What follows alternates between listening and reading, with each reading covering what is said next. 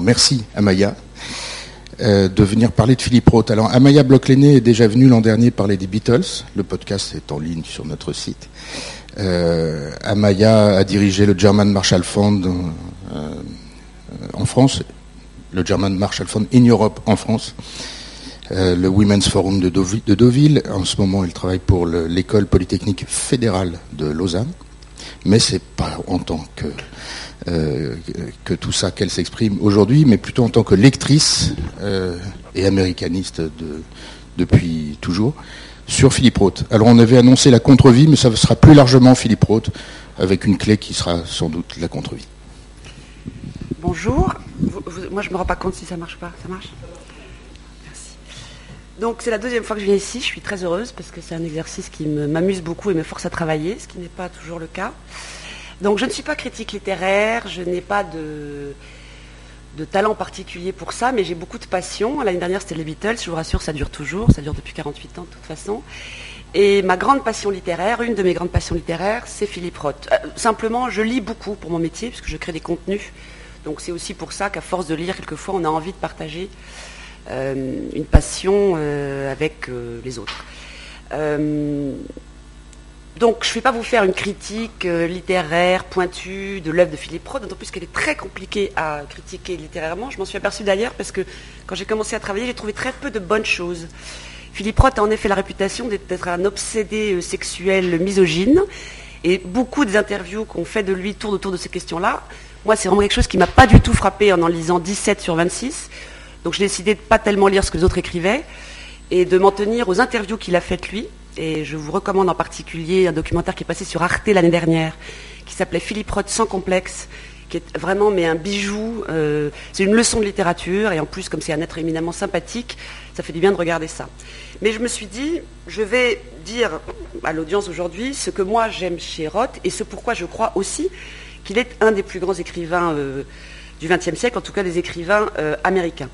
Donc je ne vais pas beaucoup citer de textes, je vais vous montrer quelques slides, quelques photos, mais je vais vraiment me concentrer sur des grands thèmes. Et en réfléchissant, j'avais d'abord parlé à Lucas de la contre-vie, qui est à mon avis son ouvrage le plus incroyable, mais je me suis dit que c'était pas mal de balayer l'ensemble de ce qu'il a écrit. Une fois de plus, c'est 17 sur 26, mais bon, ça commence à faire un échantillon relativement convenable. Et je me suis aperçu que le, fil, en tout cas dans ma lecture à moi de Philippe Roth, et je crois que je ne suis pas la seule, ce qui me rassure, le, fil, rouge, c'est la liberté. C'est-à-dire que c'est un homme, et je vais vous expliquer pourquoi, d'où il part, donc toute la réflexion, toute la pensée, euh, toute la littérature, et ça se reflète dans les différentes thématiques qu'il aborde, c'est la quête de la liberté. Euh, ce qui est euh, amusant, c'est que ça ne se voit pas nécessairement dans les interviews. C'est-à-dire qu'il faut vraiment les lire et les relire et les réécouter pour tout d'un coup se dire, mais bien sûr, ça c'est un de ses grands thèmes. Il y a deux marqueurs importants aussi en ce qui concerne Philippe Roth. Un, il a déclaré qu'il arrêtait d'écrire, donc il est bien sûr encore vivant, mais son dernier livre a été publié en 2010 et ça ne donnera plus jamais au roman. Et deux, c'est un des auteurs les plus controversés de la littérature contemporaine. Euh, c'est moins le cas aujourd'hui, et en plus en France on a tendance à beaucoup l'aimer, donc on voit moins la controverse. Mais ça a été du début, sur lequel je vais revenir, jusqu'au dernier livre, un auteur qu'on détestait ou qu'on adorait. Il y a très peu de critiques molles ou classiques sur Philippe Roth. Pour ceux qui le détestent, une fois de plus, c'est un être égotiste, narcissique, misogyne, obsédé sexuel, enfin bref, je vous passe les détails. Pour ceux qui l'adorent, qui d'ailleurs souvent n'en voient pas les limites, c'est le plus grand euh, écrivain américain vivant. Moi, je suis ni d'un côté ni de l'autre. Je suis certainement pas du côté de l'obsession sexuelle parce que vraiment, je pense que c'est mal comprendre sa littérature. Je ne suis pas non plus dans le, ça n'est pas un saint, mais c'est effectivement un très très grand écrivain. Euh, on va peut-être commencer par euh, le plus simple, c'est-à-dire la biographie. Je ne vais pas vous assommer avec, mais faut quand même revenir sur quelques étapes importantes. Donc Philippe Roth est né euh, en 1933 dans à Newark, dans le New Jersey, qui est une, des grandes banlieues de New York, dans une famille juive de la classe moyenne, totalement assimilée, totalement euh, américaine. C'est très important pour la suite de ce que je vais vous raconter. Donc pas du tout dans une forme de communautarisme, très loin de ça. Ses grands-parents, ses grands-parents ont émigré, donc ce n'est pas une immigration qui vient pour des raisons nécessairement politiques. Ne parlaient que le yiddish, donc ne communiquent pas avec eux. Et les parents de Roth n'avaient qu'une envie, c'était devenir des bons Américains. Donc c'est son milieu d'origine. Donc il est étudiant euh, pendant 4 ans, euh, commence un petit peu d'ailleurs déjà là à enseigner et aussi un peu à écrire. Et puis au début des années 60, s'installe à New York pensant que ça allait l'aider à écrire et échappant aussi à la tutelle de ses parents qui veulent en faire un représentant, je crois, en, vente, comme, comme, le père était. Et, lui fuit ça sans violence et sans conflit, mais il s'en va. C'est là qu'il publie en 59 un recueil de nouvelles qui s'appelle Goodbye Columbus, qui a été un scandale immédiat parce qu'il y décrit euh, un homme juif adultère euh, et il parle aussi des pratiques, euh, pas sexuelles, mais des pratiques, des relations d'affaires des, jeunes filles juives. Et ça crée un scandale énorme, en partie dans la communauté juive, mais pas seulement, parce qu'en fait, il choque deux communautés différentes. Les juifs traditionnalistes et les pudibons. Donc ça fait beaucoup de monde aux États-Unis à l'époque, et du coup, c'est vraiment un gros scandale. Il obtient pourtant pour ce livre, en 60, une des récompenses les plus émérites du système américain, qui est le National Book Award. Il a 26 ans à l'époque. Et quand la critique lui tombe dessus, il dit lui-même dans l'interview, j'ai absolument pas compris, je, n'ai pas cherché la provocation, j'ai écrit ce que je voyais.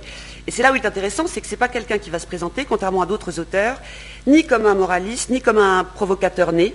Je pense à certains écrivains euh, français contemporains qui jouent beaucoup là-dessus. Lui, c'est pas du tout son truc. Il écrit ce qu'il sent, il écrit ce qu'il voit. Donc, il a été objectivement et sincèrement, je pense, éberlué euh, par le, tonnerre d'injures euh, dont il a été la victime, à la fois dans la presse, euh, dans son milieu d'origine, encore que moins que dans la presse, et dans certaines universités en particulier, où il a été boycotté. Je pense d'ailleurs qu'il a été boycotté essentiellement pour le côté très cru sexuellement de son ouvrage à l'époque. Dix ans plus tard, entre-temps, donc il, y a dix ans qui, qui passent où il n'écrit pas et il enseigne essentiellement la littérature comparée, je crois, Dix ans plus tard, il écrit, euh, il écrit le livre dont vous avez sûrement tous entendu parler. Si vous avez entendu parler d'un de ses livres, c'est celui-là. C'est Portnoy et son complexe, qui est un roman euh, assez hilarant, parce qu'il écrit sur le mode burlesque, qui raconte les tourments euh, affectifs, familiaux et sexuels, une fois de plus, d'un jeune avocat juif sur le divan du psychanalyste. Donc c'est vraiment l'ouvrage qui le révèle. Il n'avait vendu que 4000 exemplaires de Goodbye Columbus, il en vend 350 000 en un mois. Donc c'est un succès énorme, les mœurs ont un peu évolué, les gens sont probablement plus prêts à lire ce genre de choses, et en plus, c'est un bouquin très très fini, c'est vraiment le, premier, bouquin de Roth qui soit écrit, ciselé, celui d'avant était euh, probablement un peu plus euh, brut. Autre date importante euh, dans son parcours, euh, c'est un homme qui a joué un très grand rôle dans la diffusion de la littérature d'Europe centrale et de l'Est, dont je vous rappelle qu'à l'époque, elle n'était pas exactement un espace de liberté aux États-Unis. Il se rend à Prague, de manière un peu d'ailleurs euh, euh, compliquée, parce qu'on ne veut pas le laisser rentrer. Il rencontre les écrivains tchèques de l'époque, évidemment Kundera, et il n'a de cesse, en rentrant aux États-Unis, que de pouvoir arriver à publier, à les publier en anglais dans le reste du monde, c'est ce qu'il fait. Et c'est intéressant parce que quand on lit Kundera, on retrouve beaucoup de Roth et vice-versa. Donc je ne sais pas qui a influencé l'autre. Kundera était plus âgé, donc ça doit être Roth. Il n'en parle pas du tout dans ses influences, mais moi, quand je lis les deux, je retrouve beaucoup de choses en commun. Et donc il se prend vraiment de passion pour cette littérature-là qu'il essaye euh, de partager avec d'autres. Euh, jusqu'au milieu des années 80, il partage son, temps et sa vie entre New York et Londres, euh, parce qu'il a épousé une, une, actrice anglaise qui était l'égérie de Chaplin d'ailleurs s'appelait Claire Bloom, je crois. Euh, il est très malheureux à Londres, euh, pour des raisons essentiellement euh, psychologiques et sociales, c'est-à-dire qu'il trouve que c'est la société la plus fermée, la plus hiérarchisée, la plus répressive au monde, ce qui n'est pas faux à l'époque, et notamment c'est une société antisémite. Moi, ça m'a surpris quand j'ai lu ça, mais j'ai recherché, et en tout cas, lui, il le sent vraiment comme ça, un antisémitisme qui n'est pas déclaré, mais qui émaille absolument toutes les formes de relations qu'il peut avoir avec des collègues, avec des écrivains, avec la bonne société londonienne. Donc il est assez malheureux.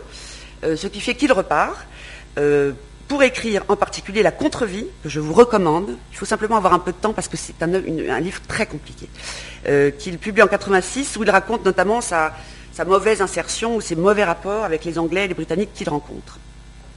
Viennent ensuite une série de livres très importants, l'Operation Shylock, qui est vraiment un de ses autres livres emblématiques, euh, qui est l'histoire de Philippe Roth découvrant qu'il a un double en Israël, qui utilise son nom pour faire de la propagande anti-israélienne, et donc il y va pour le retrouver. Donc s'ensuit un langage entre les deux, un discours entre les deux qui est intéressant, qui porte beaucoup d'ailleurs sur l'avenir d'Israël. Et ensuite, je dirais les trois grands, grands romans de ce qu'on appelait la trilogie américaine. La pastorale américaine, J'ai épousé un communiste et La tâche. Là, c'est un moment où Roth euh, sort un peu de son observation de la psychologie humaine, euh, de la communauté juive dans son rapport avec les endroits où elle vit, et rentre vraiment dans une critique de l'Amérique. Et Dieu sait s'il aime l'Amérique, je vous le montrerai tout à l'heure, euh, qui porte à la fois sur les guerres que l'Amérique mène, euh, évidemment le politiquement correct dans J'ai épousé un communiste, et dans La Tâche, dont a été fait un très bon film d'ailleurs, que vous avez peut-être vu avec Anthony Hopkins, euh, un professeur de fac qui est accusé de racisme alors qu'il est lui-même métis. Donc il, change un peu de portage, décide de faire des œuvres plus politiques, et ces trois-là ont vraiment euh, comptait beaucoup, en tout cas dans sa, notoriété, et pour lui. Et puis je vais un petit peu vite jusqu'au bout. euh, parce qu'il se trouve que ses œuvres se, ressemblent aussi au fur et à mesure qu'il vieillit, tout d'un coup, enfin c'est pas tout d'un coup, mais le thème de la maladie, de la mort, du destin, euh, le prend de manière assez euh, forte, et il écrit des livres qui sont des livres durs, comme La bête qui meurt, Un homme, le rabaissement, ou Némésis, parce que ça tourne vraiment autour de la maladie, de la réaction de la société autour de la maladie, toujours par le truchement de fables, et on voit donc qu'il change de période un peu dans sa vie et qu'il commence à se poser une question sur sa propre mort, question qui, moi je pense, s'est posée depuis le début, mais qui est vraiment très manifeste euh, dans ces œuvres-là. Hein. Donc c'est, oui, c'est ça, un noble rabaissement et Némésis. Bon, après, pour euh, faire un peu de gloriole, j'ai mis les principales euh, médailles et récompenses qu'il a eues. Il en a eu beaucoup d'autres, mais celle-là, euh, est une médaille importante, d'abord parce qu'elle lui a été remise par le président de la République, et le président de la République américaine, et Roth avait fait campagne pour lui, donc c'était important. Il a été, je crois, décoré commandeur de la Légion d'honneur en France. Enfin, nous, on l'aime beaucoup. Hein. Le reste de l'Europe ne le lit pas beaucoup. Il y a des pays où il est encore interdit, mais nous, c'est un auteur vraiment qu'on affectionne particulièrement. Donc voilà, ce qui est important de retenir dans cette biographie, c'est plusieurs périodes de vie, mais un fil conducteur sur lequel je vais revenir maintenant parce que ça me paraît être un, un des fils de la plotte de Philippe Roth, c'est la liberté je voulais vous montrer, avant de continuer, une série de trois citations qui vous reviendront dans le cours de l'exposé parce qu'elles sont importantes. Voilà. La première, c'est celle-là. Elle n'est pas de lui, mais il la resserre absolument à tous les interviews. Quand un écrivain est né dans une famille, cette famille est foutue. D'abord, je trouve ça d'une drôlerie insensée. Et ensuite, dans son cas, ça ne sait pas ce qui s'est passé, mais je reviendrai sur la raison pour laquelle il a dit ça. Euh, il cite aussi abondamment celle-là, qui euh, ne vous échappera pas, correspond beaucoup à la problématique de la mère juive, donc, euh, qui dans son cas d'ailleurs n'est pas non plus excessive, mais qui existe. C'est le mot de conquistador que j'aime bien. Une de lui quand même, qui est justement le point de départ un peu du fil que je voudrais dénouer avec vous. La liberté, c'est ce que cherche un écrivain quand il écrit.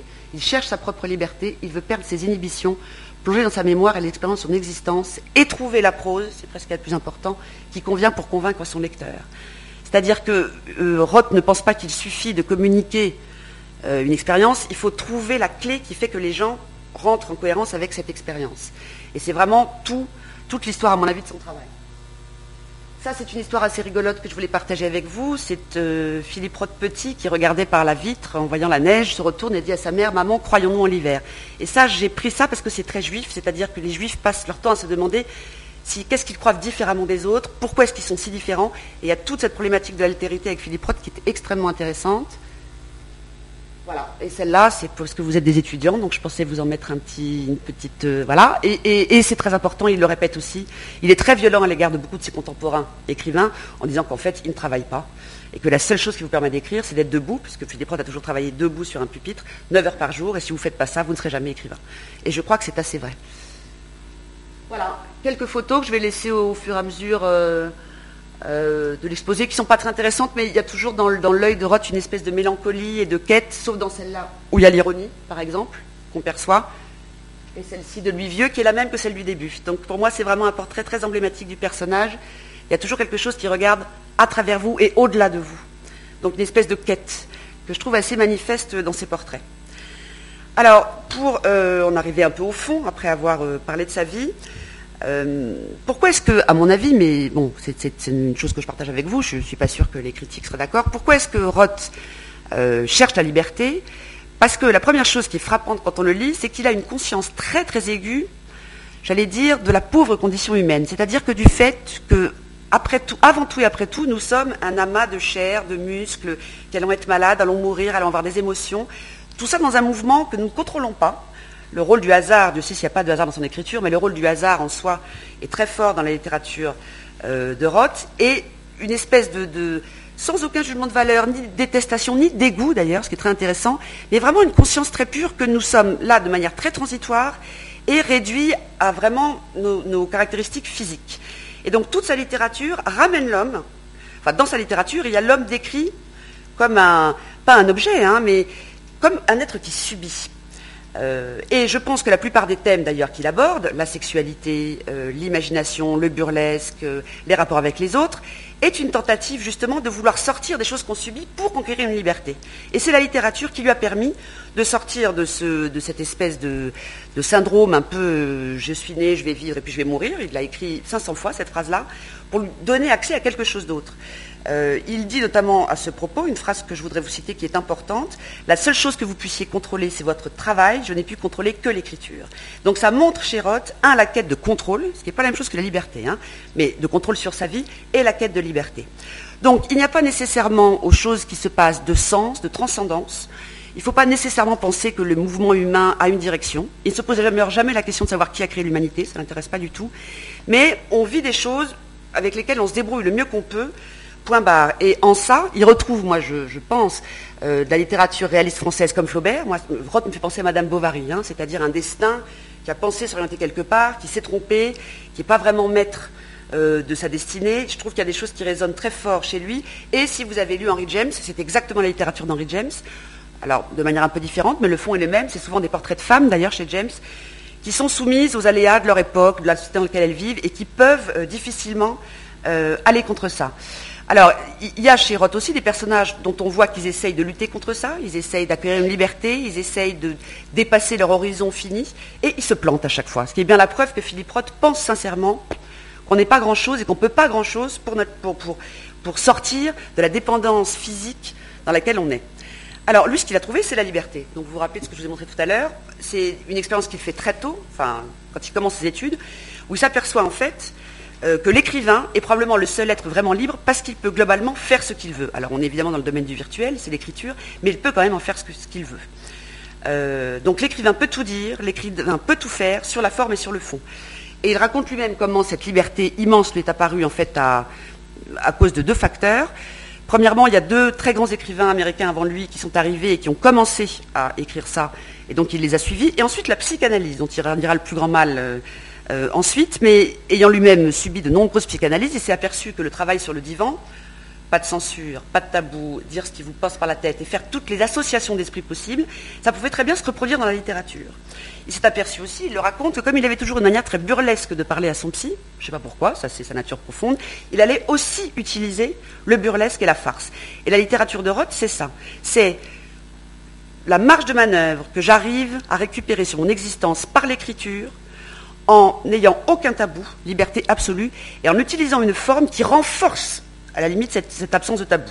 Donc la fable, le grotesque, le burlesque, euh, l'improbable même, qui est très très souvent présent dans sa littérature, d'où la référence à Kundera, d'où la référence à Kafka aussi, qui pour lui est vraiment une, référence euh, importante. Et à partir de là, toute l'œuvre va s'enchaîner comme ça. Euh, voilà, moi ça me fait aussi penser un peu à Woody Allen, dans certains bons films de Woody Allen. Quand tout d'un coup on perd le fil et qu'on se retrouve plongé dans, un univers, on se dit mais qu'est-ce qui se passe? Roth, c'est un peu ça. Vous commencez un livre et puis tout d'un coup, il vous emmène quelque part, vous ne savez pas si c'est vrai, si c'est faux, si c'est autobiographique ou pas. Euh, s'il, le pense vraiment, il y a des passages d'une crudité telle, vous dites mais c'est pas possible d'écrire des choses aussi crues sans les avoir vécues. Il raconte lui-même qu'il ne les a pas vécues, simplement il part de lui et il va au-delà. Donc ça qui est intéressant chez lui, c'est l'espèce d'étourdissement que vous éprouvez à la lecture, parce qu'il mélange la liberté du vocabulaire, qui est souvent effectivement assez concret, assez cru, et un, art littéraire de la pantomime, de la fable, euh, qui est vraiment très très puissant.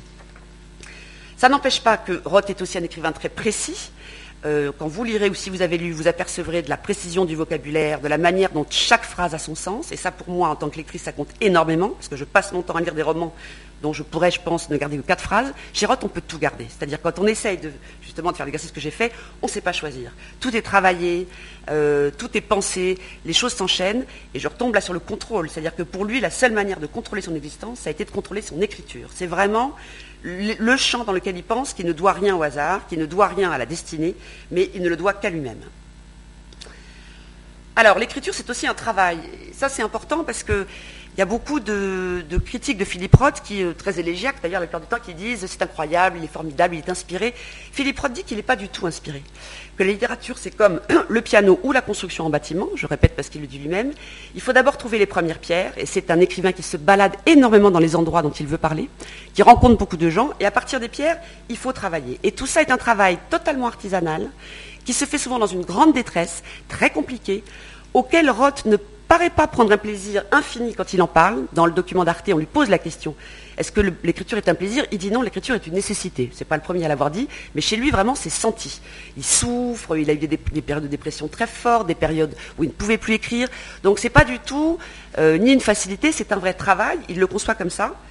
Et de ce point de vue-là, euh, il s'inscrit aussi dans une veine euh, d'auteurs. Je vais citer de nouveau Henry James, parce qu'il s'y réfère beaucoup. Henry James en particulier disait, nous travaillons dans le noir, nous faisons ce que nous pouvons, nous donnons ce que nous avons, notre doute et notre passion, et notre passion notre travail. Le reste relève de la folie de l'art. Donc je trouve que c'est une très belle citation parce que ça montre à quel point l'écrivain est un artisan. Et puis il y a cette petite pointe de folie ou, de, talent supplémentaire qui effectivement n'est pas contrôlable et qui arrive, mais qui est comme la cerise sur le gâteau. La littérature, c'est pas de l'inspiration. La littérature, c'est pas, euh, ça vient pas comme ça. C'est un vrai effort. Et je trouve qu'il y a beaucoup de, en tout cas moi, je lis beaucoup d'écrivains qui semblent euh, l'avoir totalement oublié. Autre dimension importante de Philippe Roth et de sa littérature, ce sont les autres, c'est-à-dire l'impact que peut avoir sa littérature, une fois plus très crue, euh, sur son environnement. Euh, c'est pour ça que je reviens à la phrase de quand un écrivain est dans une famille, cette famille est foutue. Pourquoi? Parce que comme l'écrivain n'a aucun tabou, ne s'autorise aucune limite, n'a peur de rien, il est amené nécessairement à écrire sur les gens qui l'entourent, même s'ils ne sont pas cités comme tels dans le livre, des choses extrêmement troublantes. Et donc ça, c'est une, une, prise de conscience que Philippe Roth a eue dès l'adolescence. Il, a toujours pensé qu'il serait écrivain. Il s'est toujours posé la question de savoir si ce qu'il allait écrire allait faire du mal ou blesser, mais ça ne l'a jamais empêché de le faire. Et la, et la manière dont il se sort de ça, c'est ce que j'écris, c'est pas moi, et ce que j'écris, c'est pas vous. Or, beaucoup de gens l'ont pris comme tel, d'où d'ailleurs souvent, moi je trouve la pauvreté de la critique littéraire sur Philippe Roth, dont la seule question est est-ce que ce personnage est sa mère, est-ce que ce personnage est sa sœur? Ça n'a pas beaucoup d'importance. Ce personnage est tous les personnages de son entourage, mélangés ou mixés d'une manière un peu différente. Le fait est qu'il a blessé beaucoup de gens, en particulier ses épouses, une partie de sa famille, et que donc il est tout à fait conscient depuis le début de sa carrière qu'on ne peut pas écrire sans heurter, et que si on écrit sans heurter, en fait, on n'écrit pas. Il a une citation qui est assez euh, emblématique de ça. Vous pouvez être un fils formidable, un frère, un mari, un père, un amant génial. Dès que vous commencez à écrire, tout ça n'a plus d'importance. L'écriture vous mène obligatoirement à autre chose. Comme disait Gustave Flaubert, vous pouvez être un bourgeois dans la vie et être très violent dans vos écrits. Donc, une fois de plus, il se met en filiation avec le grand roman réaliste, qui évidemment n'a pas le même vocabulaire que Roth, mais ce n'est pas la même époque, mais part du principe qu'à partir du moment où vous avez votre crayon dans la main, tout peut arriver, et tant pis pour les dommages collatéraux. Il faut essayer d'aider les gens à ne pas être choqués par ce que vous écrivez, mais c'est votre grande liberté d'écrivain. Euh, par ailleurs, sa famille, enfin son père et sa mère n'ont jamais été choqués par ce qu'il a fait, donc ça, me dit quelque chose euh, de la grande intelligence euh, de son milieu d'origine.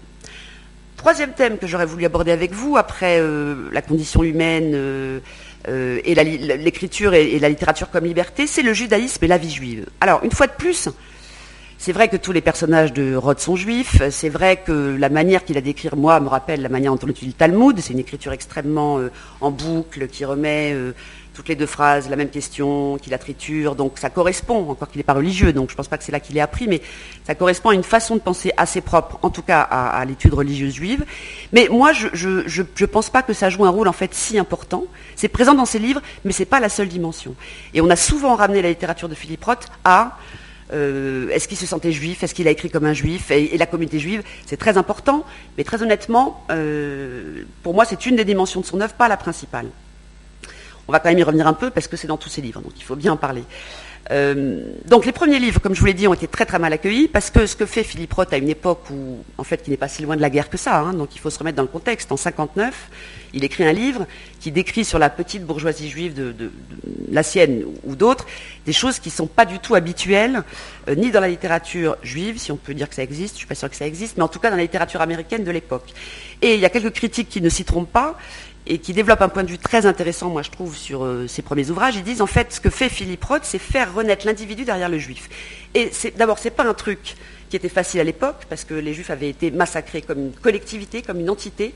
Donc le retour à l'individualisme était compliqué, la souffrance était encore collective, elle le reste d'ailleurs d'une certaine manière. Euh, et c'était surtout très contraire à l'esprit de certaines communautés juives fermées qui restent entre elles, de tout d'un coup voir se poser la question, en plus à travers le sexe, enfin bref, tout y était, de l'identité de l'individu au-delà euh, de sa judaïté ou d'ailleurs de sa religion, quelle qu'elle soit.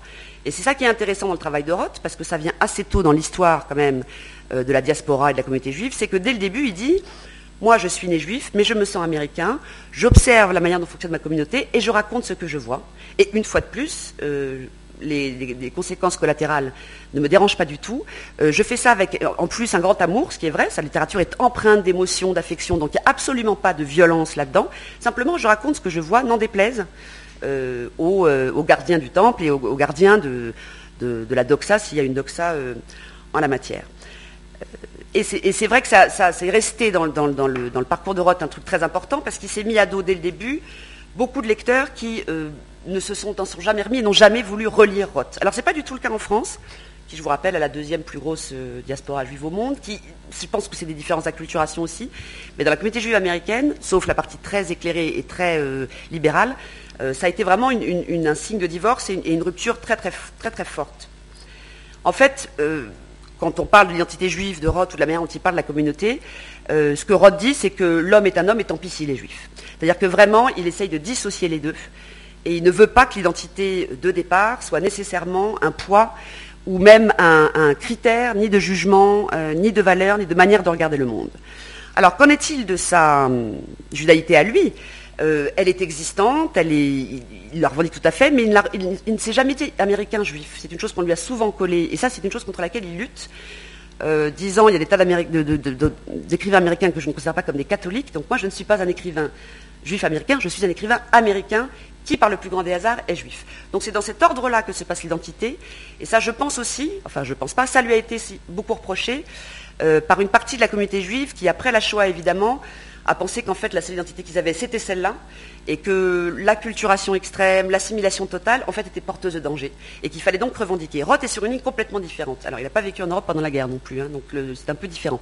Mais il revendique cette américanité-là, et pas tellement euh, euh, son identité de départ, bien qu'il ait à l'égard de ses identités une fois de plus euh, la plus grande des affections. Il n'y a pas une ligne dans la littérature de Roth qui est antisémite. Enfin, ça lui a été reproché, je peux vous dire, je suis bien placé pour savoir de quoi je parle. Ça n'est pas le cas. C'est simplement une volonté de se distancier par rapport aux règles, aux codes. On retrouve la liberté. Je suis dans une famille juive, mais moi je me considère comme américain. Donc c'est comme ça qu'il faut le voir. Alors lié à ça, et c'est le quatrième thème, il y a l'identité, évidemment.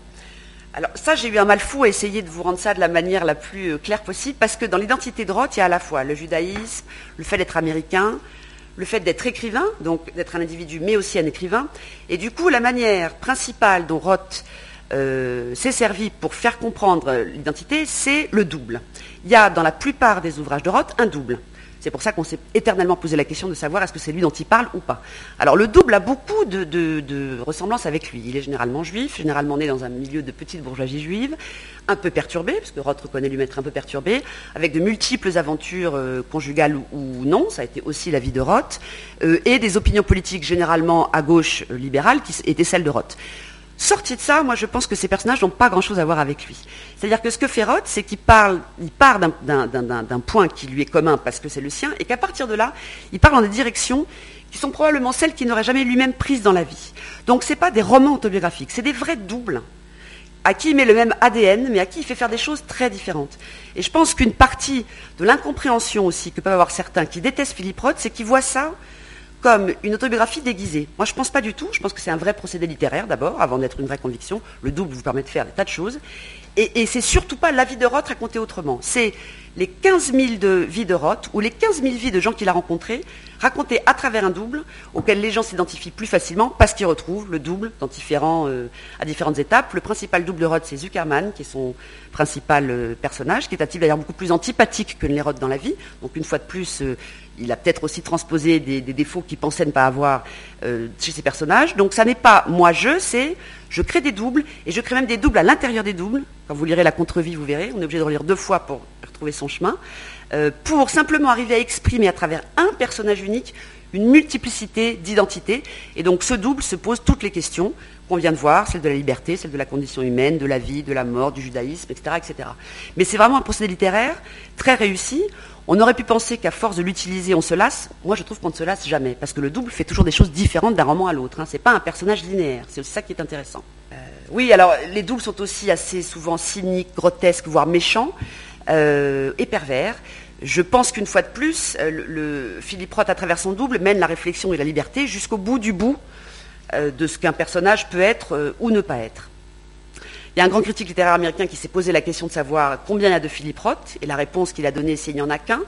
Il n'y en a qu'un d'abord parce que quand on ouvre un livre de Philippe Roth, on le retrouve tout de suite, mais en fait, ils sont multiples à travers ces doubles et à travers aussi les expériences que vivent ces doubles qui elles-mêmes sont souvent multiples. Donc c'est une littérature, honnêtement, très envoûtante, pas très facile à lire. C'est-à-dire, il ne faut pas lire Philippe Roth quand on a un quart d'heure. Il faut un peu se poser et s'asseoir, parce qu'on se perd assez vite dans ce dédale. Et c'est d'ailleurs ça, c'est là où il vous emmène. Je reviens aussi sur le contrôle et la manipulation. Moi, j'ai souvent lu souvent pensé en Roth qui me manipulait. Je pense que c'est aussi un, homme qui avait besoin de contrôle, et c'est vrai qu'à travers sa littérature, il vous manipule. Il suffit d'en être conscient et de le savoir, mais c'est aussi sa forme de liberté à lui.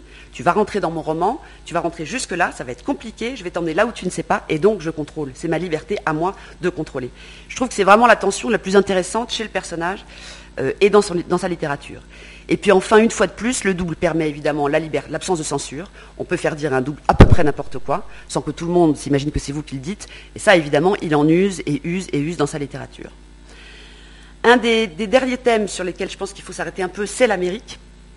Euh, alors après, moi, ça rejoint euh, une expérience personnelle, sans vivre en, Amérique, mais en y ayant vécu euh, dans le passé et en y allant tout le temps. c'est un pays, moi, qui m'éblouit autant qu'il me fâche. Et on a le sentiment que c'est exactement la vue de Roth sur son pays. Euh, je vais vous donner plusieurs euh, citations et, euh, passages à l'appui, mais il y a dans toute sa littérature, surtout à la fin, une tension entre cette Amérique à qui il doit tout, il le dit, et on trouve toujours ça un peu crétin et patriotique, mais c'est qu'il le dit, et cette Amérique qu'il déteste, mais qui est l'Amérique plutôt des années 70 que celle de son enfance. là, il faut vraiment que je reprenne des passages de ses livres, parce que je trouve que c'est quand même là qu'on voit le mieux cette cet amour euh, qu'il a inconditionnel quasiment de la société américaine. Il parle de lui quand il était enfant, dans sa banlieue euh, euh, juive de la classe moyenne. Avant tout et par-dessus tout, nous étions américains et ne pouvions que revendiquer notre américanité. Plus que jamais, nous étions libres d'aller où bon nous semblait. Bref, l'aventure américaine était un destin auquel nous n'échapperions pas. Cette citation, elle est intéressante parce qu'on retrouve tous les, tous les ingrédients dont je viens de vous parler. Il y a un destin, on n'y échappe pas, mais dans ce destin, il faut conquérir une liberté. Et pour Roth, la liberté, ça a été l'Amérique, ça a été la société américaine, ça a été l'espace infini de liberté que, selon lui, elle offre, à la fois en termes de liberté d'expression, c'est quand même son métier, et de, euh, quand on est vient d'une famille juive d'Europe centrale, de Galicie, débarquée au tournant du XXe siècle, le fait qu'on a pu arriver avec euh, un cabas et s'installer et faire sa vie. Qui n'a pas été le cas dans beaucoup de pays d'Europe ou de pays ailleurs dans le monde.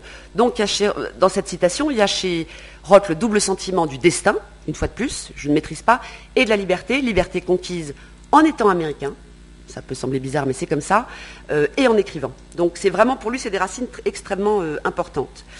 Euh, l'autre chose qui est importante dans la composition de la société américaine pour Roth, c'est, on appellerait ça le communautarisme aujourd'hui. Moi, je ne sais pas très bien ce que ça veut dire, donc c'est un terme que j'emploie pas, mais c'est vrai que le quartier dans lequel vivait Roth était composé de communautés, un peu à la new-yorkaise, qui se croisaient sans se mélanger. Et Roth dit que pour lui, dès l'enfance, avoir vu euh, dans un rayon euh, de kilomètres carrés assez euh, peu étendu des Italiens, des Irlandais, des Juifs d'Europe centrale, des Juifs séfarades, il y en avait déjà à l'époque aux États-Unis très peu, mais il y en avait, et d'autres nationalités, ça lui a permis, comme il dit, de se frotter à l'aspérité humaine. Et on retrouve dans ses livres, quand on les lit bien, beaucoup de scènes, d'épisodes où on se dit, il a dû voir ça se passer dans l'épicerie en bas de chez lui. Donc il raconte que c'est ça aussi l'Amérique pour lui, c'est différente communautés qui n'abandonnent pas leur identité, mais qui vivent dans un tout, je ne dirais pas harmonieux, parce que ce n'est pas le cas, et surtout pas le cas à son époque, mais dans un tout qui fait qu'on est obligé de se frotter aux autres. Et que donc on n'est pas lissé, euh, il y a une certaine violence, il y a des aspérités, euh, on peut s'opposer d'une communauté à l'autre, mais c'est comme ça qu'on se fait l'expérience de la vie. et l'expérience de la vie, pour lui, c'est vraiment ça. Euh, alors ensuite, évidemment, euh, quand il se penche sur l'histoire américaine, il, a, des mots extrêmement élégiaques que, je vais vous servir parce que c'est important. Euh, Philippe Roth pense que l'Amérique a été le seul grand continent, le seul pays qui a réussi à conquérir trois libertés. La première contre une tyrannie coloniale, en quittant l'Europe et venant aux États-Unis. La seconde contre l'esclavage, tout ça au prix de deux guerres vraiment effroyables. Et la troisième dans le mouvement des droits civiques. Et donc il montre que ce pays, ou en tout cas il prétend que ce pays a une destinée particulière parce que le mouvement est constant, on ne s'arrête jamais sur ce qu'on a gagné, on essaye toujours de gagner plus, et du coup on crée au fur et à mesure des espaces de liberté. Étonnamment, Roth ne parle jamais de la folie de l'argent aux États-Unis. Ça, moi, c'est une question qui m'a interpellée. C'est qu'on sait quand même aussi que tout ça peut se doubler d'un rapport à l'argent, au capitalisme, aux biens matériels, qui est, si ce n'est contestable, du moins discutable. Ça apparaît pas du tout dans sa littérature. Euh, quand il va critiquer l'Amérique, c'est pour des raisons essentiellement euh, politique et de politiquement correct, mais, pas tellement de société marchande. Or, il vit encore, donc il aurait tout à fait pu étudier cette évolution de la société d'un point de vue euh, économique, et il ne l'a pas du tout fait. On a l'impression que c'est une dimension qui ne l'intéresse pas.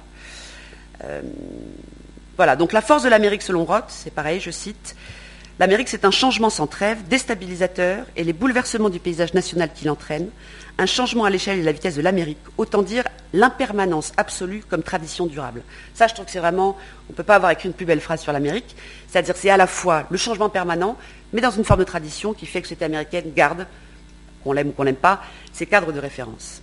Et en fait, ce que Roth aime en, Amérique, c'est la liberté. On revient au premier fil. C'est pour lui le continent où ça se passe. Je vous rappelle que son expérience européenne à Londres a été très douloureuse et c'est pas très bien passé. Je pense qu'il y a toujours eu chez lui une comparaison.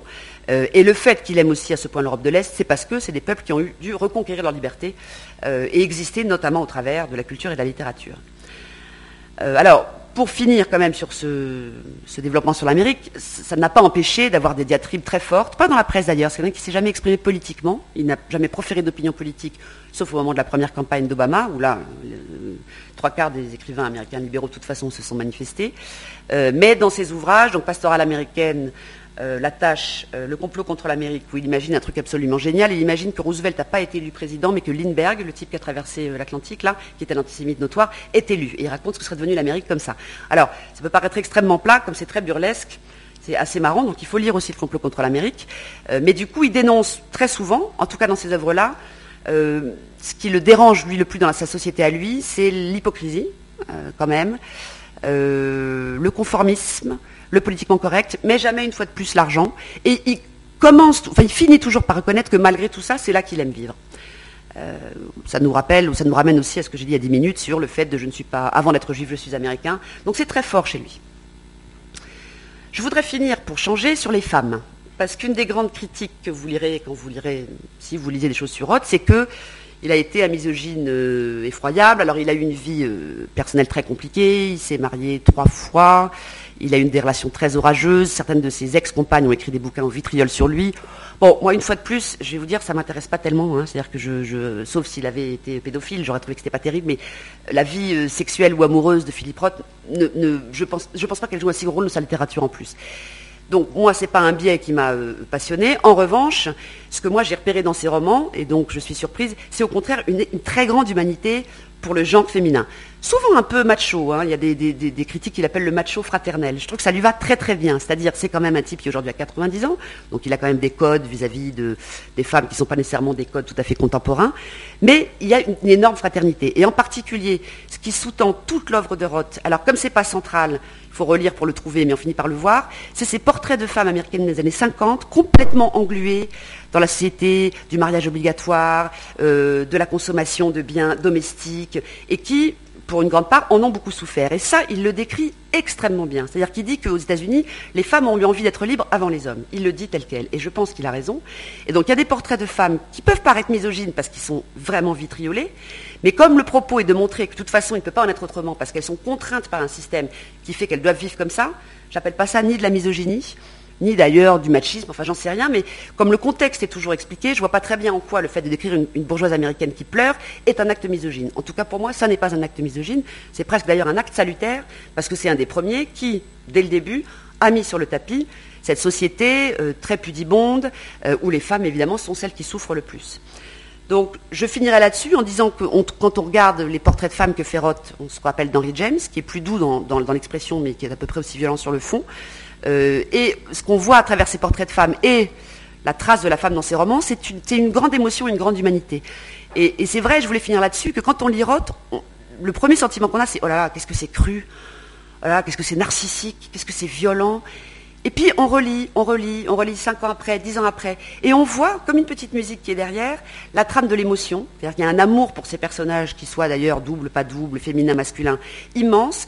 Le fait qu'ils ne portent aucun jugement sur eux. Quand je vous parlais des femmes, dans la littérature de Roth, il n'y a aucun jugement sur les femmes ou la femme. Il y a un jugement sur la société américaine qui fait qu'une grande partie de la bourgeoisie euh, dans sa composante féminine, est en fait une, forme euh, de nouveaux esclaves. Mais il n'y a jamais contrairement à certains auteurs contemporains, soit de mépris, et moi c'est ça que j'aime chez lui, c'est cette manière d'allier une littérature extrêmement crue, extrêmement violente, à la limite de l'obscénité, mais sans qu'il y ait jamais, évidemment, de vulgarité, mais ça, ça va sans dire, mais même de méchanceté ou de volonté de nuire.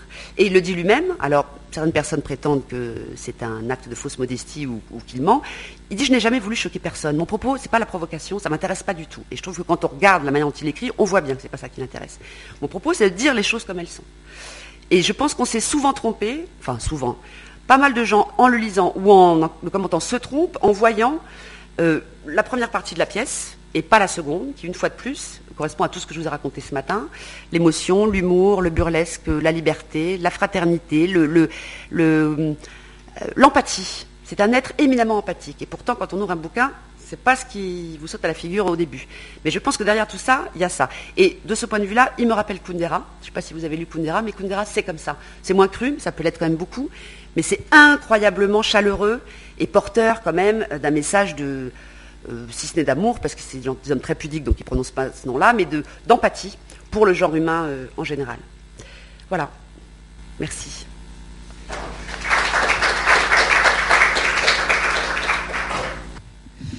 On a encore un peu de temps, il y a peut-être quelques conseils bibliographiques. Oui, alors, euh, qui a lu Philippe Roth? Alors, un, regardez le documentaire d'Arte parce que ça dure 50 minutes, ça vous fait plonger dans la réalité de cet homme. C'est très dépouillé, c'est un peu austère, hein, il n'y a pas tellement de blabla. Mais moi, je trouve que ça donne vraiment euh, la quintessence, en tout cas, de son écriture. Vous allez trouver plein d'autres interviews. J'ai vraiment, euh, comment on dit, browsé Comment on dit, tu sais, quand tu surf, euh, surfé sur le net? J'ai pas trouvé des trucs formidables. C'est vraiment le documentaire qui m'a le plus plu. Donc, ça a été fait par deux journalistes allemands, je crois, qui est vraiment très bien. Il y a un cahier du monde que je vous recommande pas, au demeurant, euh, dans lequel vous allez trouver tous les défauts que je vous ai expliqués. Quand je l'ai acheté, je ne l'avais jamais lu, mais j'étais absolument effarée. Donc dans ce cahier du monde qui est sur Philippe Roth, qui a un an et demi, deux ans maintenant, il ne faut lire euh, que les critiques, soit des critiques américains du, début, euh, soit des passages entiers, parce que moi je trouve qu'ils ont, vraiment saccagé l'auteur en s'intéressant une fois de plus qu'au sexe, aux femmes. Enfin bon, bref, c'est intéressant, mais c'est pas le cœur de la littérature de Roth pour moi, non. Voilà. Après ça, en termes de lecture, euh, qu'est-ce que le plus facile euh, Commencer par quoi? Il y a juste euh, une actualité éditoriale qui est le, chez Quarto, un volume avec les, quatre romans américains. J'ai même pas vu. Ah, bah non, c'était dans les vitrines. Donc c'est la pastorale, j'imagine. J'ai épousé un communiste. J'ai épousé un communiste. la tâche. La tâche. Moi, je pense qu'il faut lire La Contre-vie. C'est pas le plus simple. Il faut lire Opération Shylock. Parce que, par exemple, un, thème que j'ai pas du tout abordé, mais c'est Israël. Parce qu'il s'est beaucoup posé la question de l'identité, l'enracinement, et lui, il pense à travers un de ses personnages que, des juifs qui s'enracinent dans un territoire perdent leur nomadisme, et, lui, c'est ça qu'il aime. Donc il n'est pas très. Enfin, c'est pas qu'il est pro ou anti, mais je pense que ça a toujours posé un problème de rattacher une communauté à une terre spécifique. Euh, sauf que lui, dit qu'il est américain, mais enfin bon, il n'est pas sans ambiguïté. Euh, qu'est-ce que je lirais en premier? Oui, je lirais La contre-vie pastorale américaine, La tâche. Je trouve La tâche, c'est le moins compliqué de ces, de ces ouvrages. C'est là où le fil est le plus clair et en plus c'est vraiment romanesque, alors qu'il y a beaucoup de ces romans qui ne sont pas tellement romanesques en fait, qui sont quand même, qui jouent sur un autre domaine. Euh, moi j'ai lu, par curiosité, du coup j'ai lu le premier, Goodbye Columbus, c'est pas très bien. Hein, on, voit que ça a vraiment choqué pour le thème, mais c'est pas du tout l'écriture de Roth telle qu'on la retrouve après. Donc c'est pas. Mais Puis après il y a Portnoy que tous les garçons entre 15 et 18 ans ont lu à ma génération parce que voilà, c'était mieux d'aller acheter une revue. Mais euh, ça, du coup, je le lirai pas. Je trouve que c'est quand même très très centré sur le sexe, la masturbation. On, rit, hein. Enfin moi, ça m'a pas passionné, quoi. Hein voilà, ça m'a pas tellement fait marrer. J'ai pas trouvé que c'était le, meilleur. Euh, si on cherche des portraits de femmes, euh, parce qu'il n'y en a pas beaucoup, mais il y en a, il faut lire La Contre-vie. Euh, il faut dire j'ai épousé un communiste, évidemment. Après, je crois, moi j'ai jamais lu ça. Mais il a fait de, il a essayé de faire de la satire politique aussi. Enfin, il y a une époque où il a beaucoup fréquenté les cabarets d'humoristes essentiellement juifs d'ailleurs, c'est là où Woody avait commencé. Et, donc à partir de ça, il a écrit plein de petites satires. Ça vaut la peine de regarder parce qu'elles peuvent être pas mal. Moi, je me suis vraiment plongée que dans les romans. Euh, voilà. Euh, après, c'est toujours. Alors, faut pas lire le dernier. Il est pas bon, moi je trouve. C'est Némésis. En fait, il s'est inspiré de la polio enfin, qu'a eu Farrow quand elle était enfant aux États-Unis. C'est une grande copine de Philippe Roth. Et Mia Farrow raconte très souvent comment le, fait que la polio arrive a, vraiment bouleversé les codes du quartier, parce que comme c'est une maladie contagieuse et un peu honteuse, à cette époque-là, euh, il y a eu des, clans qui se sont faits, qu'elle a beaucoup souffert de sa enfant. Et c'est ce que Roth raconte dans Nemesis, c'est-à-dire un, prof de gym qui vit dans une communauté où la polio arrive, qui tombe lui-même malade, qui devient bouc émissaire. Voilà. Alors les derniers sont un, peu tristes honnêtement, hein, parce que vraiment ils parlent beaucoup de la maladie et beaucoup de la mort. Et vous verrez, le documentaire se finit sur une phrase magnifique, parce que donc il dit, je n'ai pas peur du tout, je suis triste simplement, parce que je sais que je vais mourir, et ça, me rend triste, ça me fait pas peur, mais ça me rend triste. Et donc il fait une mauvaise plaisanterie sur la mort, et il dit aux journalistes en rigolant, ben, on va finir là-dessus. Et donc c'est une fois de plus la pirouette, l'ironie, mais profondément on sent que l'idée de la mort et de la maladie est un truc qu'il a agité pendant les 15 dernières années de sa vie. Donc ne commence pas par les derniers, quoi, qui sont un peu, qui sont lourds. La bête qui meurt, c'est franchement, euh, c'est dur. Hein. Ah, le théâtre de Shabbat, vous devriez lire, ça c'est très très drôle. C'est l'histoire d'un marionnettiste lubrique euh, qui a beaucoup de tourments, mais en même temps se désole sur la perte d'un être aimé. C'est très, je dis ça sans aucune, c'est très juif ça. Hein. Il y a une forme chez Roth de, manière de partir en vrille que moi j'ai retrouvé chez plein d'auteurs euh, de cette communauté-là et que j'ai retrouvé dans ma propre famille à trois échelons au-dessus, parce que malheureusement on a perdu ça, nous, c'est comme ça. Mais euh, cette manière de déraper sur des trucs insensés, alors de manière plus conventionnelle, parce qu'on parlait pas de sexe, mais je trouve que quand il dit je me sens pas juif ou je suis juif mais ça m'intéresse pas, il, oblitère une partie de son héritage et de, la manière dont il devait voir les anciens parler, qui est quand même très présente, je trouve, dans sa littérature malgré tout. Tu le lis en français ou en anglais? J'ai essayé les deux, enfin j'ai fait les deux. Euh, en anglais c'est très difficile. Et je parle bien l'anglais moi, mais c'est très difficile. Donc euh, j'aime tellement lire Roth que quand j'y arrive pas, je, prends la version française. Et puis, euh, mais si on peut, si on est bilingue, hein, je pense qu'il faut vraiment être complètement bilingue, ce qui n'est pas mon cas, il faut mieux lire en anglais. Mais c'est tellement discursif et c'est tellement euh, escargot qu'il y a un moment où quand c'est pas dans sa langue, c'est dur, hein. Vraiment c'est dur. Donc euh, je lis en français. Lisez les petits avant. Commencez par des. Il y en a plein de petits, il y en a une dizaine de gros. Allez-y au pif, prenez les petits. Ça ira plus vite, ça vous mettra dans le. Parce que les, ouvrages lourds, il faut aller jusqu'au bout quand même. Hein. Pastorale américaine, c'est très beau. C'est très violent, mais c'est très très beau. Je me suis toujours demandé pourquoi on n'avait pas fait 18 films, moi, avec Roth, mais bon, c'est comme ça. Quand tu parles d'empathie, ça fait penser à Scorsese. Euh, la dimension de l'empathie. Oui. Pour, décrire un, salaud, par exemple, euh, DiCaprio dans le dernier film, c'est l'empathie qui, qui, fait passer le film dans une autre Absolument. Où on se dit, euh, bon, j'ai pas perdu mon, ma séance et je. Ben, Roth, c'est ça. Alors, Roth décrit pas des salauds. Hein. Il décrit des timbrés, essentiellement. Quand même des narcissiques mais pas des salopards au sens qu'ils font nécessairement du mal aux, autres, mais des êtres extrêmement égocentriques quand même, euh, mais pour lesquels on finit par avoir de l'empathie. Et surtout, comme chez Scorsese, dans le film dont tu parles, il n'y a aucun jugement. C'est-à-dire que il vous le livre brut, et puis après vous en faites ce que vous voulez. Et lui n'a que de, l'observation et de l'empathie. Donc c'est ça. Moi, j'aime pas la littérature moraliste, ça m'emmerde. Je n'aime pas Welbeck. Je pense que Welbeck n'a rien à vous apprendre sur le monde et ses leçons de morale en permanence m'ennuient. J'aime les, écrivains, ça, on rentre dans du perso, hein, mais qui n'ont pas l'air de, faire de la morale et qui n'en font pas et qui me laissent moi, je suis suffisamment grande et me guider à travers ce que je pense de ces personnages ou de ce qu'ils émanent. Et je trouve qu'une tendance de certains écrivains, c'est ça, c'est je vais te prendre ici, puis je vais t'expliquer toutes les étapes pour t'amener là où je veux. Roth, il vous laisse libre.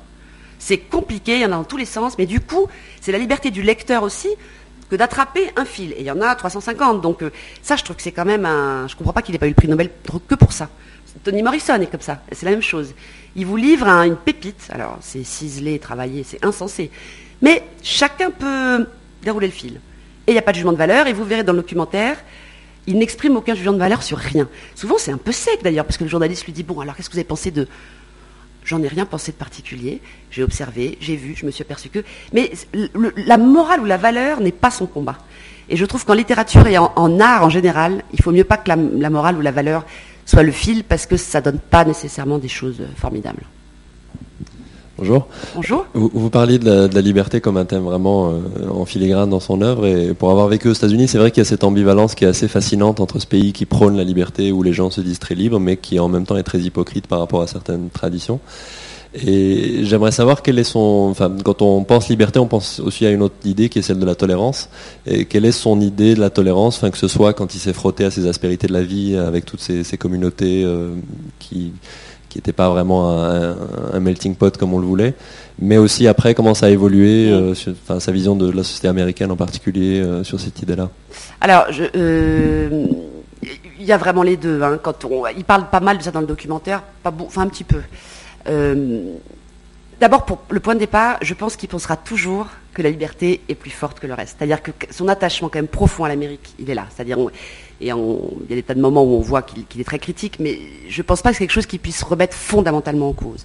Sur la tolérance, une fois de plus, le fait d'avoir vécu dans un quartier euh, composé de communautés très différentes, il en parle, ça aussi, il dit, moi je finissais par ne plus faire de différence entre les gens, sauf sur des pratiques quotidiennes de manière de bouffer, mais pas sur le fond, parce que j'en voyais plein des différents que je cherchais ce qu'on avait en commun les uns et les autres. Donc je pense qu'il est né. Alors ça peut créer le, rapport complètement inverse. Hein. ça peut créer au contraire le. Chez lui, ça a été bon ben un Italien, un truc, un machin, un bidule. On est tous pareils. On a des choses qui nous différencient. Mais donc ça l'a plutôt ouvert. Et c'est pour ça que le, thème de l'individu est fort chez lui aussi, plutôt que la collectivité. Et c'est pour ça qu'il aime l'Amérique, qu'il aime. Euh, si on le pousse jusqu'à, c'est un vrai individualiste, hein, Rod, si on le pousse jusqu'au bout. Euh, donc je pense que, la tolérance, c'est un truc qui lui. Ses parents étaient très tolérants, pas religieux. Ça c'est très important. Hein. Euh, très assimilés. Donc je n'ai jamais vu ou lu chez Roth euh, le, moindre, questionnement là-dessus. Euh, une fois de plus, je pense qu'en plus, ce qui l'intéresse vraiment lui dans sa littérature, c'est l'individu. Et que donc, toutes les questions liées à là où l'individu vient, il s'en sert pour écrire, mais ça, n'est pas très important pour lui humainement. Euh, la deuxième chose, alors, moi, la seule manifestation d'intolérance chronique que je vois dans la littérature de Roth, c'est l'Angleterre. C'est-à-dire que la contre-vie, par exemple, je me demande ce qui s'est passé là-bas. Hein. Je ne dis pas que l'Angleterre est un pays rêvé, mais euh, une fois de plus, il fait parler son double, c'est pas lui. Mais là, quand même, on se dit, hum, hum, là, c'est toi. Et alors là, c'est très très violent. C'est-à-dire que il est intolérant. Alors, on peut dire qu'il est intolérant avec les intolérants. C'est facile, hein, mais c'est un peu ça. Il a dû se sentir, pour la première fois de sa vie, je pense, traité tellement différemment, où il n'a pas trouvé l'espace de liberté dans la société britannique à l'époque très très hiérarchisée. Elle l'est encore, hein, d'ailleurs.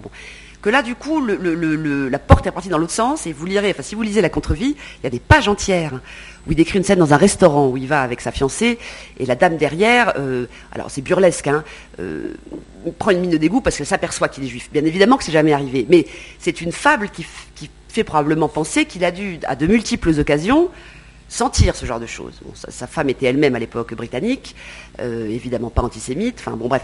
Mais c'est la seule fois où, quand, on lirote, on se dit Oula, mais qu'est-ce qui s'est passé? Donc, Et c'est la seule marque d'intolérance que j'ai trouvée chez lui, c'est que l'Angleterre ne s'est réduit pas à ça. Je pense que beaucoup des choses qu'il raconte sont certainement outrancières. C'est comme ça qu'il l'a vécu, lui. Hein. Euh, après, sur les derniers livres où il parle beaucoup de l'Amérique, il est, il, il est moins sur les sujets de l'intolérance, sauf dans la tâche où c'est vraiment l'histoire d'un prof de fac qui est euh, foutu dehors, soi-disant parce qu'il a été raciste, alors qu'il est lui-même euh, sans mêler, comme dirait Harry Potter, donc on ne peut pas lui reprocher ça, il se demande pourquoi. C'est le seul moment où, vraiment je trouve qu'il parle d'intolérance. Les autres critiques contre l'Amérique sont vraiment contre les guerres américaines en filigrane et toute la répression des idées qui fait qu'il y a eu des mouvements contestataires. Dans le Pasteur américaine, en fait, c'est l'histoire d'un Américain parfait dont la fille devient terroriste. Et donc elle s'échappe, il la cherche, il la retrouve et il essaye de comprendre ce qui s'est passé. Alors il y a plein d'autres choses dans ce livre, mais il y a vraiment ça. Et, donc ça, c'est une critique au vitriol de, la chape de plomb euh, qu'a pu faire peser sur l'Amérique, le macartisme, le Vietnam. Donc c'est plutôt ça, je trouve, qu'il a intéressé que la question de la tolérance, parce qu'il reste convaincu, j'en ai lu un passage tout à l'heure, que même si ça reste très dur, et il dit d'ailleurs un moment, même si les gens continuent à se haïr, ça on n'y peut rien. Au moins, c'est un pays qui a su créer euh, un espace pour que les AI puissent quand même réussir. Et donc c'est ça le fond de son truc. C'est un pays dur, c'est un pays violent. Ça reste un pays où même si on est haï, c'est pas pour ça qu'on vous met en prison, ce qui n'est pas vrai, mais c'est comme ça. C'est comme ça qu'il le sent. On, peut de toute façon faire son chemin. Donc je pense que s'il faut faire une, balance entre les deux, la société américaine, pour lui, n'est pas intolérante. Elle est dure, elle peut être hypocrite, mais elle n'est pas fondamentalement intolérante. Euh, ce qui arrive après, c'est des histoires de poche, mais ce n'est pas fondamental.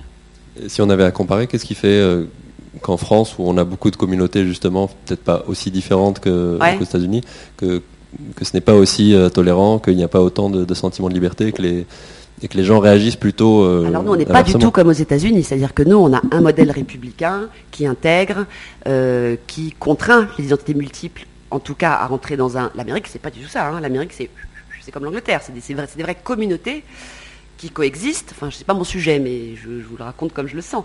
Euh, il y a des passerelles, évidemment, mais et on est américain, mais on peut rester par ailleurs tout ce qu'on veut. Le modèle français n'est pas celui-là. Donc, je pense que le point de départ déjà n'est pas le même et que du coup, la réflexion euh, peut pas être la même. Et je pense que c'est pour ça, par exemple, qu'il le dit de temps en temps, euh, la France est un pays qui n'intéresse pas du tout Roth. Mais je comprends très bien pourquoi.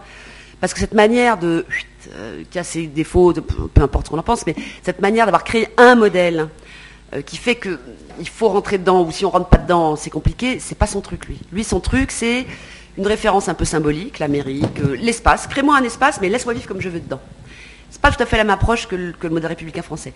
Donc il a, souvent écrit que, la France l'intéressait culturellement, comme tout le monde, que politiquement il comprenait pas trop ce qui s'y passait. Et je vois très bien pourquoi ça ne l'intéresse pas. Pour finir, la Galicie dont tu as parlé, c'est quelque chose. Quand tu as parlé de, son voyage à Prague, est-ce que c'est en lien avec euh, Pas du tout. Le voyage était vraiment fait pour rencontrer euh, des écrivains dont on lui avait parlé. Euh, et puis je pense que la dissidence est un truc qui lui a plu quand même, auquel il s'est intéressé. Mais c'était vraiment très littéraire parce que dans, certaines des sources que j'ai lues, il y a un moment où on a voulu lui faire prendre politiquement, il a toujours refusé de le faire. Donc il est allé chercher Kundera et pour les publier, mais il s'est jamais prononcé ni sur les régimes en place. C'est un être fondamentalement apolitique, moi je trouve. Et pourtant il fait de la politique à travers ses œuvres. Hein. Mais non, ça, avait aucun. Il n'a aucune nostalgie de l'Europe. Hein, en même temps, il faut voir comment ça marche. Ses grands-parents sont arrivés au tournant du XXe siècle. Bon, parlaient que yiddish. C'est-à-dire, même en étant américain, en Amérique, ils ont appris quatre mots d'anglais.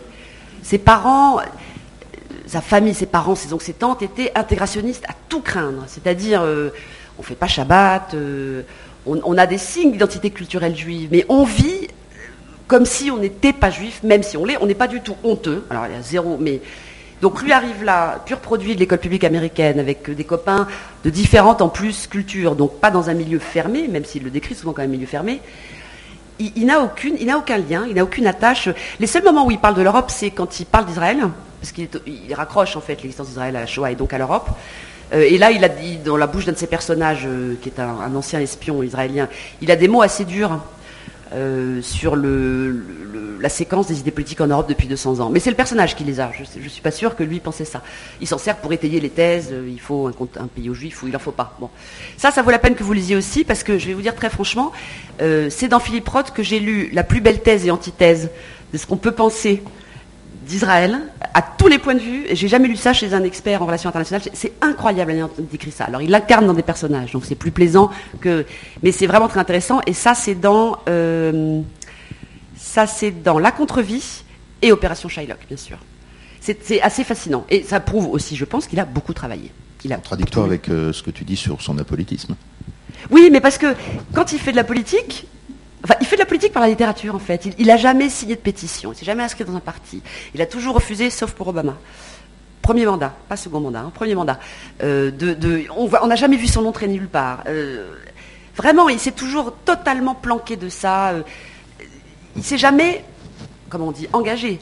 À, travers la littérature, on trouve des points d'engagement. Mais c'est pareil, hein, il ne porte pas jugement sur Israël, par exemple. Il y a un personnage qui décrit le pays merveilleux que ça peut être, et l'autre qui décrit toutes les failles, tous les risques aussi, parce que je pense que Roth est profondément convaincu qu'Israël ne survivra pas, qu'un jour ou l'autre, il va y avoir d'un nouveau problème. Il n'y croit pas trop à cette affaire, il le dit d'ailleurs, il dit j'y crois pas trop.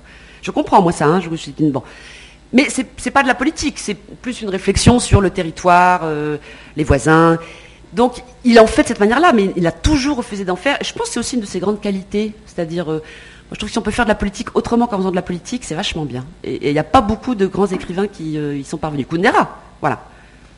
Kafka, d'une manière. C'est vraiment cette Flaubert, c'est vraiment cette filiation-là pour moi. C'est à travers de la littérature, on dit des choses éminemment politiques. Mais on ne les dit pas autrement que ça. Un dernier point sur le, fait qu'il ne va plus écrire, puisque bon, il pourrait, il a 80 ans, 80 il ans, il est en forme. Qu'est-ce qui justifie ce choix? Il en a marre. Il l'a dit comme ça, il a dit. Alors c'est pareil, moi j'aime bien ça parce qu'il n'a pas du tout intellectualisé. Où il dit non mais j'en ai marre. Je vous j'ai pas eu le temps de vous citer, mais j'ai un petit truc là-dessus qui m'avait frappé. Si je l'ai là. Oui, parce que le journaliste du Monde, ou je sais plus qui lui dit oh, c'est dramatique, Philippe Roth ne va plus écrire, tout le monde va être très malheureux. Et alors il répond une phrase que j'adore, si je la retrouve le journaliste dit pour, vos amis, il est inconcevable que Philippe Roth arrête d'écrire. Ce serait comme s'il arrête de respirer. Et l'autre répond C'est gentil, mais c'est du romantisme. Je trouve ça génial. Ça me conviendra très bien de ne plus écrire. Je serai peut-être même plus heureux. En vérité, je suis déjà plus heureux. Donc une espèce de lassitude. Euh, alors ce qu'il fait, en revanche, que j'ai oublié de vous dire, c'est que. Parce que c'est pas un être. Euh, il y a plein de gens qui ont voulu faire sa biographie. Évidemment. Alors ça, bon, euh, s'est toujours engueulé avec eux, ça avait marché. Et là, visiblement, il a confié à un jeune journaliste. Il déteste le journalisme. Hein. ça revient très souvent dans ses œuvres. Pour lui, le journalisme, c'est vraiment, enfin bon, bref, c'est l'horreur. Euh, il a confié euh, un jeune journaliste le droit de le faire, et, donc du coup il est en train de récupérer les archives, des notes qu'il a écrites, euh, et donc il dit ça, il dit la seule chose que je fais en ce moment c'est récupérer les notes pour mon biographe, ça n'est pas la littérature, il n'y a aucune détresse là-dedans. C'est un joli mot parce que ça veut dire qu'il faut qu'il ait la détresse pour qu'on arrive à écrire. Mais je crois que c'est de la lassitude, c'est ça y est, c'est bon, il a dit tout ce qu'il avait à dire. Ça, juste petite incise, c'est un cas d'école concernant Wikipédia la fiche Wikipédia de Philippe Roth. Tu connais l'histoire? Non. Ah si, j'ai vu passer ça, puis j'ai pas beaucoup regardé en fait. Comme j'aime pas Wikipédia, j'ai. Euh, Philippe, Roth a constaté qu'il y, avait des erreurs. une erreur sur euh, sa fiche Wikipédia. Il a voulu la corriger. C'est relatif à cette biographie. Oui. Euh, exact. Je, préciserai dans un mail parce que je peux pas, je me souviens plus exactement du détail, mais ce que je sais, c'est que c'est un cas d'école. Oui pour la maîtrise qu'on a soi-même de sa propre fiche Wikipédia, qu'il n'a pas. Qu'il n'a pas. Qu'il n'a pas eu, enfin, je, vous, vraiment, je vous conseille de le lire. Euh, moi, c'est parce que je vieillis, alors je me dis, il me reste tant de temps euh, qu'il faut que je lise. mais ça fait 20 ans que je lis Philippe Roth et, c'est, enfin, c'est d'une richesse incroyable. Vous pouvez même ne lire que ça pendant un an. et ça vous emmènera sur plein d'autres pistes en plus. Euh, est-ce qu'il a des, liens euh, d'amitié ou d'admiration, je sais pas, pour d'autres écrivains euh, contemporains américains? Pas beaucoup. Non Non. Il s'est d'ailleurs pas tellement prononcé là-dessus non plus, alors que beaucoup d'écrivains américains se sont prononcés sur lui. Il est assez copain avec Toni Morrison, mais bon. surtout depuis qu'elle a dit qu'il aurait dû avoir le Nobel et qu'il l'a pas eu, je plaisante, mais il est dans le documentaire, on le voit, il est reclus quand même, hein. c'est-à-dire il vit même plus tellement à New York, il vit vraiment dans le Connecticut, hein, dans la maison typique, j'aurais dû vous la montrer, américaine en bois grise dans les bois, moi tout ce que j'aurais chocotte, mais lui il est content tout seul là. Euh, il a une bande de vieux copains de lycée qui sont ses premiers lecteurs. Il y, a une, vieille dame très touchante dans le documentaire qui dit alors il m'envoie toujours les premières épreuves et donc ce sont des gens totalement inconnus, mais c'est vraiment son premier cercle de lecteurs. On n'en voit que deux dans le documentaire, mais j'imagine qu'il y en avoir cinq ou six. Euh, il est copain avec Mère Faro qui vient le voir une fois par semaine et il papote. Et sorti de ça, c'est pas vrai qu'il a arrêté d'écrire parce qu'il a dit qu'il était en correspondance avec une petite fille de 10 ans qui est la fille d'un de, ses copains avec qui il va écrire un livre et il dit, que ça l'amuse beaucoup et que cette gamine est extrêmement douée. Donc, je crois qu'il s'intéresse pas du tout en fait à la littérature euh, officielle et il relit tous les anciens. Il dit je profite de ce qui me reste de vie pour relire soit certains de mes livres que j'ai jamais lus, mais j'y prends pas tellement de plaisir, ou alors tous les anciens. Faulkner, toute la littérature américaine de la fin du XIXe siècle, euh, tous les réalistes français. Donc c'est quand même un, c'est un type un peu autiste, hein, de certaine manière, un peu. Mais j'ai jamais vu, en tout cas tout ce que j'ai compilé, je ne l'ai jamais vu se prononcer, on lui pose pas la question non plus, hein, mais sur d'autres euh, auteurs américains contemporains. Je crois qu'il s'en fout complètement, ça l'intéresse pas du tout. Merci beaucoup Amaya. Merci à vous. Merci. Transition donc sur la séance de la semaine prochaine. Euh, on parlera de Monk, Telonius, Monk, euh, ah, qui avait cessé de jouer pendant les dix dernières années de sa vie. Eh ben voilà. Et ce sera Édouard Launay qui viendra en parler de Libération.